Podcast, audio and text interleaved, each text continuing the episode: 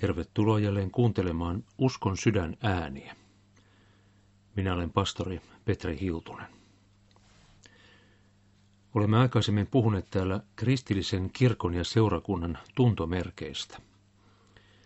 Mistä tunnistaa terveen ja tasapainoisen hengellisen elämän? On ensinnäkin oltava pyhien yhteisö, siis yhteisö, jonka pyhä henki on synnyttänyt Jumalan sanalla. Kun evankeliumi julistetaan puhtaasti, silloin usko voi syntyä ihmisten sydämissä.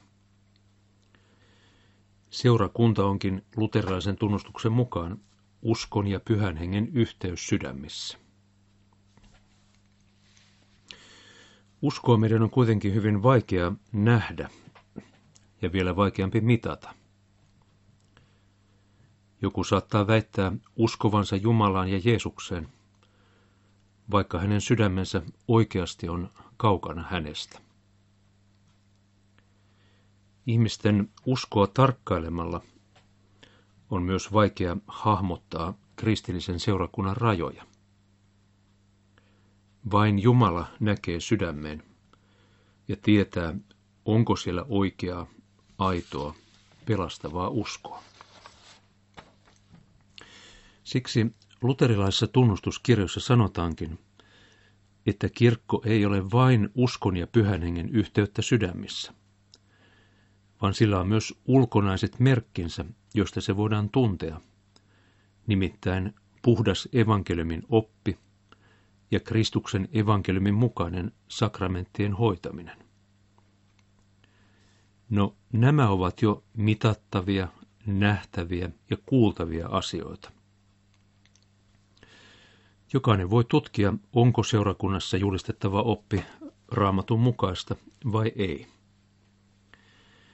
Jokainen voi myös havaita, toimitaanko seurakunnassa Kristuksen evankelmin mukaan, kun toimitetaan kastetta ja ehtoollista. Siinä onkin jo kolme oikean kristillisen kirkon tuntomerkkiä. Puhdas sana, kaste ja ehtoollinen. Lutherin mukaan niistä tulee myös opettaa oikein, ja seurakunnan tulee uskoa niiden sisältöön. Evankeliumin julistamiseen liittyy tavallaan myös se neljäs kristillisen seurakunnan merkki, jonka Luther antaa, nimittäin avainten valta. Sillähän tarkoitetaan sitä, kun Jeesus ilmestyi ylösnousemuksensa jälkeen opetuslapsille ja sanoi, Ottakaa pyhä henki. Joiden synnitte anteeksi annatte, niille ne ovat anteeksi annetut. Joiden synnitte pidätätte, niille ne ovat pidätetyt. Johanneksen evankeliumin 20. luvun jae 23. Luther oli aluksi sitä mieltä, että tämä rippi olisi kolmas sakramentti kasteen ja ehtoollisen lisäksi. Onhan siinäkin kysymys Jumalan armon välittämisestä yksityiselle ihmiselle. Myöhemmin Luther kuitenkin tuli siihen tulokseen, että rippi ja synnin päästö ovat tavallaan osa evankeliumin julistamista. Voihan ihminen saada syntinsä anteeksi myös saarnassa julistettavan evankeliumin välityksellä. Kun ihminen kuulee sanoman Kristuksen sovitustyöstä ja saa evankeliumin kautta uskon siihen, että tuo sovitustyö antaa hänellekin synnit anteeksi. Luther päätteli myös niin, että sakramentti on aineellista sanaa. Jumalan sana liittyy siinä johonkin tunnettavaan aineeseen, veteen, viiniin ja leipään. Sana ja aine yhdessä välittävät ihmiselle Jumalan armon. Ripistä tällainen aine kuitenkin puuttuu, joten sitä ei tule lukea omaksi sakramentikseen. Se on kuitenkin osa Jumalan sanan julistamista seurakunnalle. Puhuimme jo viimeksi siitä, että oikeassa kristillisessä seurakunnassa toimitaan Matteuksen evankeliumin 18. luvun mukaan. Jos kristitty rikkoo, eli siis lankeaa näkyvään syntiin tai harhaoppiin, häntä on nuhdeltava, mutta jollei hän tee parannusta, on hänet sidottava synteihinsä ja erotettava seurakunnasta. Seurakunta ei ole kuitenkaan tuomioistuin, vaan seurakuntahan on pohjimmiltaan armon yhteisö. Sen tarkoitus on, että kaikki ihmiset saisivat syntinsä anteeksi, oppisivat tuntemaan Kristuksen ja pääsisivät lopulta taivaaseen. Julkisynti tai harha oppi ovat kuitenkin asioita, jotka estävät ihmisen pelastumisen. Siksi niihin ei voi suhtautua kevyesti. Seurakunnan paimenen tulee lempeästi, mutta määrätietoisesti pyrkiä ohjaamaan eksynyttä lammasta takaisin oikealle tielle, taivastielle. Paluu synnistä tai harhasta ei kuitenkaan ole mahdollista ilman katumista ja parannuksen tekemistä. Mutta onneksi tällainen mahdollisuus on aina tarjolla. Kaikkia eksyneitä lampaita kutsutaan uudelleen ja uudelleen Kristuksen armon osallisuuteen. Jotta katumaton ihminen ei joutuisi kadotukseen, tulee olla mahdollisuus joskus ääritilanteessa käyttää myös ehtoolliselta sulkemista tai jopa seurakunnasta erottamista. Keinona tällaisen ihmisen saattamiseen takaisin elämän tielle. Kaiken tulee kuitenkin tapahtua säälistä ja rakkaudesta tällaista harhailevaa ystävää kohtaan. Olisi rakkaudetonta antaa hänen vain jatkaa synnissä ja harhassa, ja niin sallia hänen iankaikkisen sielunsa joutua helvettiin. Siksi avainten vallan käyttäminen on niin tärkeää, vaikka se tosin on myös hyvin vaikeaa, varsinkin meidän yksilökeskeisenä aikanamme. Siellä, missä seurakunta ja kirkko on luopunut näiden päästö- ja sitomisavainten käytöstä. Siellä Jumalan pyhä kansa ei enää piirry esiin sellaisena kuin sen tulisi. Yksi sen tuntomerkeistä on hukattu. Järkyttävintä tämä on niiden ihmisten kannalta, jotka eivät enää saa sitä sielun hoidollista nuhtelua ja ohjausta ja rohkaisua, jota tarvitaan taivastielle palaamiseen ja siinä pysymiseen.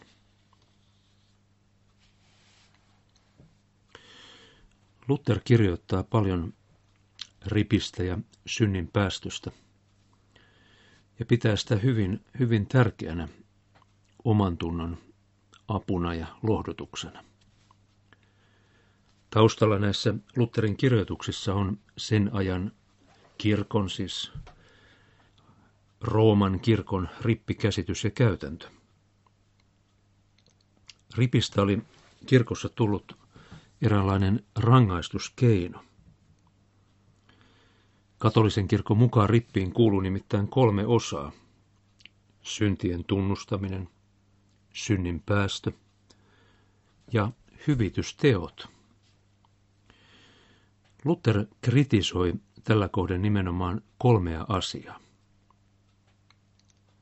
Ensinnäkin uskon puhdistaja ei voinut hyväksyä sitä, että ihmisen pitäisi luetella kaikki syntinsä pienintä, pienintä rikettä myöten, niin kuin katolinen kirkko vaati. Ribistä oli näin muodostunut kuulustelu ja lähes poliisitoimi. yhtäkään syntiä ei saanut jättää tunnustamatta rippi-isälle. Jos jotain jäi tunnustamatta, synnin päästö ei ollut pätevä. Näin ollen keskiajan ihmiset elivät ainaisessa hädässä sen suhteen, olivatko he varmasti tunnustaneet jok ikisen synnin. Jos heillä oli epäilyksiä sen suhteen, he eivät voineet olla vakuuttuneita siitä, että olisivat saaneet synnit anteeksi ja päässeet Jumalan armoon. Toinen asia, mitä Luther arvosteli, oli se, että ripin lisäksi ihmisiltä vaadittiin hyvitystekoja. Pappi itse määritteli, minkälaisia hyvitystekoja ripittäytyjen piti suorittaa. Jos rike oli lievä, saattoi selvitä vaikka sadalla Ave Maria-rukouksen rukoilemisella. Jos taas oli kyse vakavasta rikoksesta, saattoi ripittäytyä joutua lähtemään kuukausia kestäneelle pyhiinvaellusmatkalle, vaikkapa Santiago de Compostelaan. Vasta sitten synti oli sovitettu. Usein hyvittämiseen kuului myös rahallinen korvaus, esimerkiksi Rooman Pietarin kirkon rakentamiseen ja korjaamiseen. Lutherin mielestä tämä oli evankeliumin hirveää väärentämistä. Silloinhan Kristus ei ollutkaan sovittanut ja hyvittänyt ihmisten syntejä, kun hän antoi uhrin Golgatalla. Ihmiselle itselleen jäi muka tarve vielä jotenkin hyvittää syntejään Jumalan edessä. Näin evankeliumi hämärtyi laiksi, ja synnin päästö tosiasiassa menetti merkityksensä. Kolmas asia, jota Luther arvosteli katolisen kirkon rippikäytännössä, oli se, että siellä vallalla oli rippipakko. Jokaisen ihmisen, ihmisen oli pakko ripittäytyä säännöllisesti. Muuten henkilön katsottiin syyllistyneen kuoleman syntiin. Luther jopa sanoo, ettei keskiään ihmiselle mikään ollut painavampi taakka kuin juuri rippipakko. Ja Luther itse katolisena munkkina hyvin tunsi kaiken tämän, mistä hän puhui käsitellessään katolista rippikäytäntöä.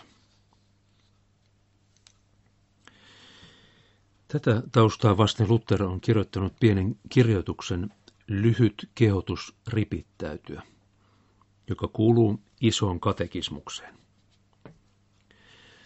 Siinä hän linjaa sen, mikä on luterilainen käsitys ripistä. Luther toteaa sen, minkä mekin näemme ympärillämme. Kun ihmiset ovat vapautuneet rippipakosta, he eivät useimmiten käy koskaan ripittäytymässä. Meidänkin kansankirkossamme tilanne on hyvin pitkälti juuri tällainen. Vasta pikkuhiljaa ollaan oivaltamassa ja näkemässä sitä suurta rikkautta, joka sisältyy syntien tunnustamiseen ja synnin päästön saamiseen. Rippi, ripistä luopuminen ei Lutherin mukaan ole kuitenkaan oikea vapautta, vaan, vaan siitä tulee pahuuden verho. Ja siksi ripin tulisi olla jokaisen kristityn elämään kuuluva asia. Ei suinkaan pakosta, vaan ihanana mahdollisuutena ja etuoikeutena. Luther käsittelee tuossa kirjoituksessaan erilaisia rippejä. Ja nämä meidän olisi hyvä muistaa ja painaa mieleemme. Ensinnäkin hän puhuu yksityisestä tunnustuksesta. Ja Luther ottaa lähtökohdakseen Isä meidän rukouksen. Sinähän me pyydämme, anna meille meidän syntimme anteeksi, niin kuin mekin anteeksi annamme niille, jotka ovat meitä vastaan rikkoneet. Tällainen tulisi olla kristityn jatkuva, hiljainen, yksityinen rippi. Joka päivä tunnustan Jumalalle, mitä minulla ei ole ja mitä minä en tee. Tulisi myöntää oma syyllisyytensä ja pyytää armoa ja iloista omaa tuntoa. Luther sanoo, sellaisen ripittäytymisen tulee jatkua keskeytyksettä koko elämämme ajan. Onhan kristillisyys varsinaisesti, varsinaisesti sitä, että tunnustamme olevamme syntisiä ja anomme armoa. Sitä on elävä kristillisyys. Yksityisen tunnustuksen lisäksi Luther ottaa esille tunnustuksen lähimmäiselle. Tämänkin lähtökohta on tuossa Isä meidän rukouksen kohdassa, niin kuin mekin anteeksi annamme. Meidän tulisi tunnustaa ja antaa anteeksi keskinäiset rikkomuksemme, ennen kuin astumme Jumalan eteen pyytämään anteeksi antoa. Kaikkihan me olemme syyllisiä suhteessa toisiimme. Jos on loukannut lähimmäistään, sitä on häneltä pyydettävä anteeksi. Näin Luther meitä kehottelee. Tällaisten päivittäisten rippien lisäksi on sitten olemassa vielä kolmas, eli salainen rippi, joka suoritetaan vain yhden veljen läsnä ollessa. Siitä Luther kirjoittaa näin. Kun sydämellämme on jotakin erityistä, joka meitä ahdistaa, joka kalvaa omaa tuntoa eikä päästä meitä rauhaan, ja kun huomaamme olevamme uskossamme liian heikot, silloin saamme valittaa tätä kaikkea jonkun veljen kuullen, sinä hetkenä ja niin usein kuin haluamme, saadaksemme neuvoa, lohdutusta ja rohkaisua. Tätä ripin lajia ei ole meille annettu käskynä, kuten nuo kaksi edellistä, vaan se on annettu vapaasti käytettäväksi sen mukaan kuin itse kukin sitä hädässään tarvitsee. Tämä on peräisin siitä säätämyksestä, jolla Kristus itse pani päästösanan kristittyjensä suuhun ja käski vapauttaa meidät synneistä. Missä ikinä on syntinsä tunteva ja lohdutusta ikävöivä sydän, se saa lujan turvapaikan, kun se löytää Jumalan sanan ja kuulee, että Jumala itse ihmisen suulla päästää hänet synneistä ja julistaa vapaaksi. Näin siis Martti Luther kirjoittaa. Eli päivittäin me saamme ja meidän tulee henkilökohtaisesti tunnustaa Jumalalle ja lähimmäiselle syntimme. Mutta jos on jotain erityistä syntiä, josta me emme saa oman tunnon rauhaa, silloin meillä on tarve ripittäytyä salaisesti rippi-isälle. Sillä tavoin me vakuutumme siitä, että meidän kaikki syntimme on varmasti anteeksi annettu, sekä maan päällä että taivaassa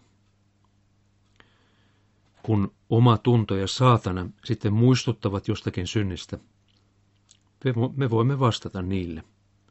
Silloin ja silloin on tämä synti minulle anteeksi annettu ja julistettu. Älä tule enää syyttämään minua siitä. Siksi tällainen salainen rippi on niin kallisarvoinen asia. Lutherin mukaan ripissä ei ole kolmea osaa, niin kuin katolinen kirkko väittää, vaan ainoastaan kaksi osaa. Synnin tunnustus ja synnin päästö. Hyvitystyöt on Kristus tehnyt meidän puolestamme. Noista kahdesta ripin osasta Luther kirjoittaa, toisessa toimimme me itse, minä valitan syntiäni ja anon lohdutusta ja virvoitusta sielulleni. Tätä on synnin tunnustus. Toisessa osassa toimii Jumala. Hän julistaa minut ihmisen suuhun panemallaan sanalla vapaaksi synneistäni. Ja juuri tämä ripin tärkein ja jalon osa tekee koko ripin suloiseksi ja lohdulliseksi. Luther sanoo, emme me mene ripittäytymään ikään kuin lähtisimme suorittamaan jotakin oivallista tekoa ja lahjoittamaan sitä Jumalalle, vaan menemme ripille ottaaksemme vastaan Jumalan lahjan. Tuon saman lahjan eli Kristuksen ja hänen anteeksi antamuksensahan ihminen saa ottaa vastaan jo evankeliumin saarnassa tai pyhässä ehtoollisessa. Rippi onkin tavallaan vain yksi evankeliumin julistamisen muoto henkilökohtaisella tasolla. Se on lisävakuutus siitä, mitä me jo evankeliumissa saamme kuulla ja, ja myöskin minkä saamme Jumalan palveluksen yhteisessä synninpäästössä vastaanottaa. Mutta joskus meidän elämässämme on tilanteita, joilla me tarvitsemme aivan henkilökohtaisella tasolla sitä, että saamme kuulla päästösanan. Luther jatkaa. Mene ripittäytymään ja kerro hätäsi. Ei siinä mielessä, että tunnustuksesi olisi jokin teko, vaan sitä varten, että kuulisit, mitä Jumala tahtoo sinulle sanoa. Tätä päästösanaa sinun on pidettävä tärkeänä, suurena ja kalliina. Se on verrattoman jalo aarre, joka on kunnioitettavin ja kiitollisin mielin otettava vastaan. Tärkeintä on, että ihminen tuntee kurjuutensa ja hätänsä. Huomaa, että on niin syntinen, ettei mitenkään voi kelvata Jumalalle oman hyvyytensä varassa. Lain vasara on tehnyt tehtävänsä hänen kohdallaan. Silloin käy niin kuin kerjäläiselle. Luther sanoo, kun joku sellainen kuulee, että jossakin jaetaan suuri määrä rahaa tai vaatteita, häntä ei tarvitse ajaa paikalle kepillä, vaan hän kyllä lähtee käskemättäkin juoksemaan, minkä jaloistaan pääsee, ettei vain myöhästyisi jakelusta. Tällaisia köyhiä armon kerjäläisiä saamme mekin olla. Saamme rientää sinne, missä me saamme kuulla synninpäästön suloisen sanan. Ikään kuin se olisi maailmankaikkeuden suurin aarre. Ja juuri sellainenhan se onkin. Jos sinulla ei vielä ole rippi-isää, tai henkilöä, jolle voit ripittäytyä. Etsi sellainen itsellesi. Etsi sellainen pastori tai sielun hoitaja, johon voit luottaa, tai joka, joka tunnetaan luotettavaksi ihmiseksi. Ja joka tapauksessahan pastoreilla, jotka on virkaan vihitty, on ehdoton vaitiolovelvollisuus. He eivät missään tapauksessa saa kenellekään kertoa sitä, mitä ovat ripissä saaneet kuulla, vaan heidän tulee pitää se salaisuutena kuolemaansa saakka. Ja siksi on, on turvallista mennä tunnustamaan se, mikä omaa tuntoa painaa juuri vihitylle pastorille. Mutta ellei sellaista ole tarjolla, niin etsi joku luotettava kristitty, jonka, jonka tiedät sydämen kristityksi ja luotettavaksi ihmiseksi. Ja usein on niin, että tällainen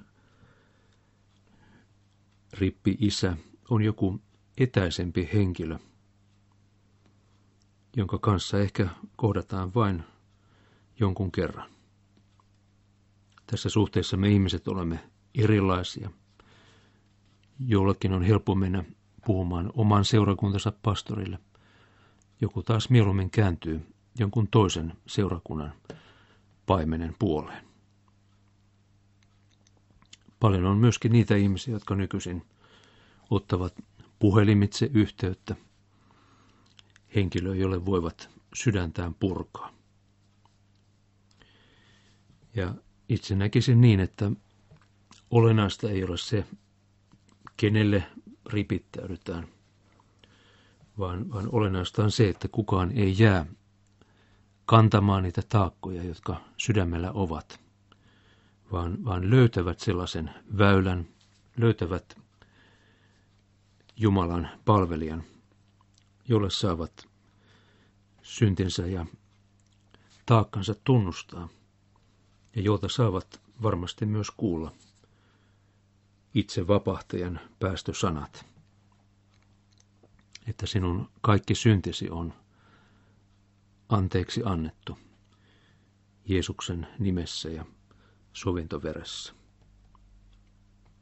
Kenenkään ihmisen ei tarvitse jäädä taakkojensa alle, sillä vapautus on lähellä. Apostoli Johannes kirjoittaa, jos sanomme, ettei meillä ole syntiä, niin me eksytämme itsemme, ja totuus ei ole meissä. Jos me tunnustamme syntimme, on hän uskollinen ja vanhurskas, niin että hän antaa meille synnit anteeksi ja puhdistaa meidät kaikesta vääryydestä.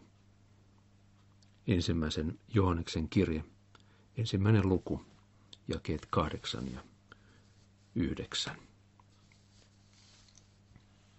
Avainten valta on siis Kristuksen kirkon yksi tärkeä tuntomerkki, jonka tulee saada olla jatkuvassa käytössä kristittyjen ja seurakunnan elämässä. Jos haluat tutustua ja syventyä lisää luterilaiseen uskon elämään, tilaa ilmaiseksi itsellesi Suomen evankelis-luterilaisen lähetyshiippakunnan julkaisema kirja sähköpostitse osoitteesta tilaukset at lhpk.fi. Tilaukset at lhpk.fi. Jumala sinua siunatkoon.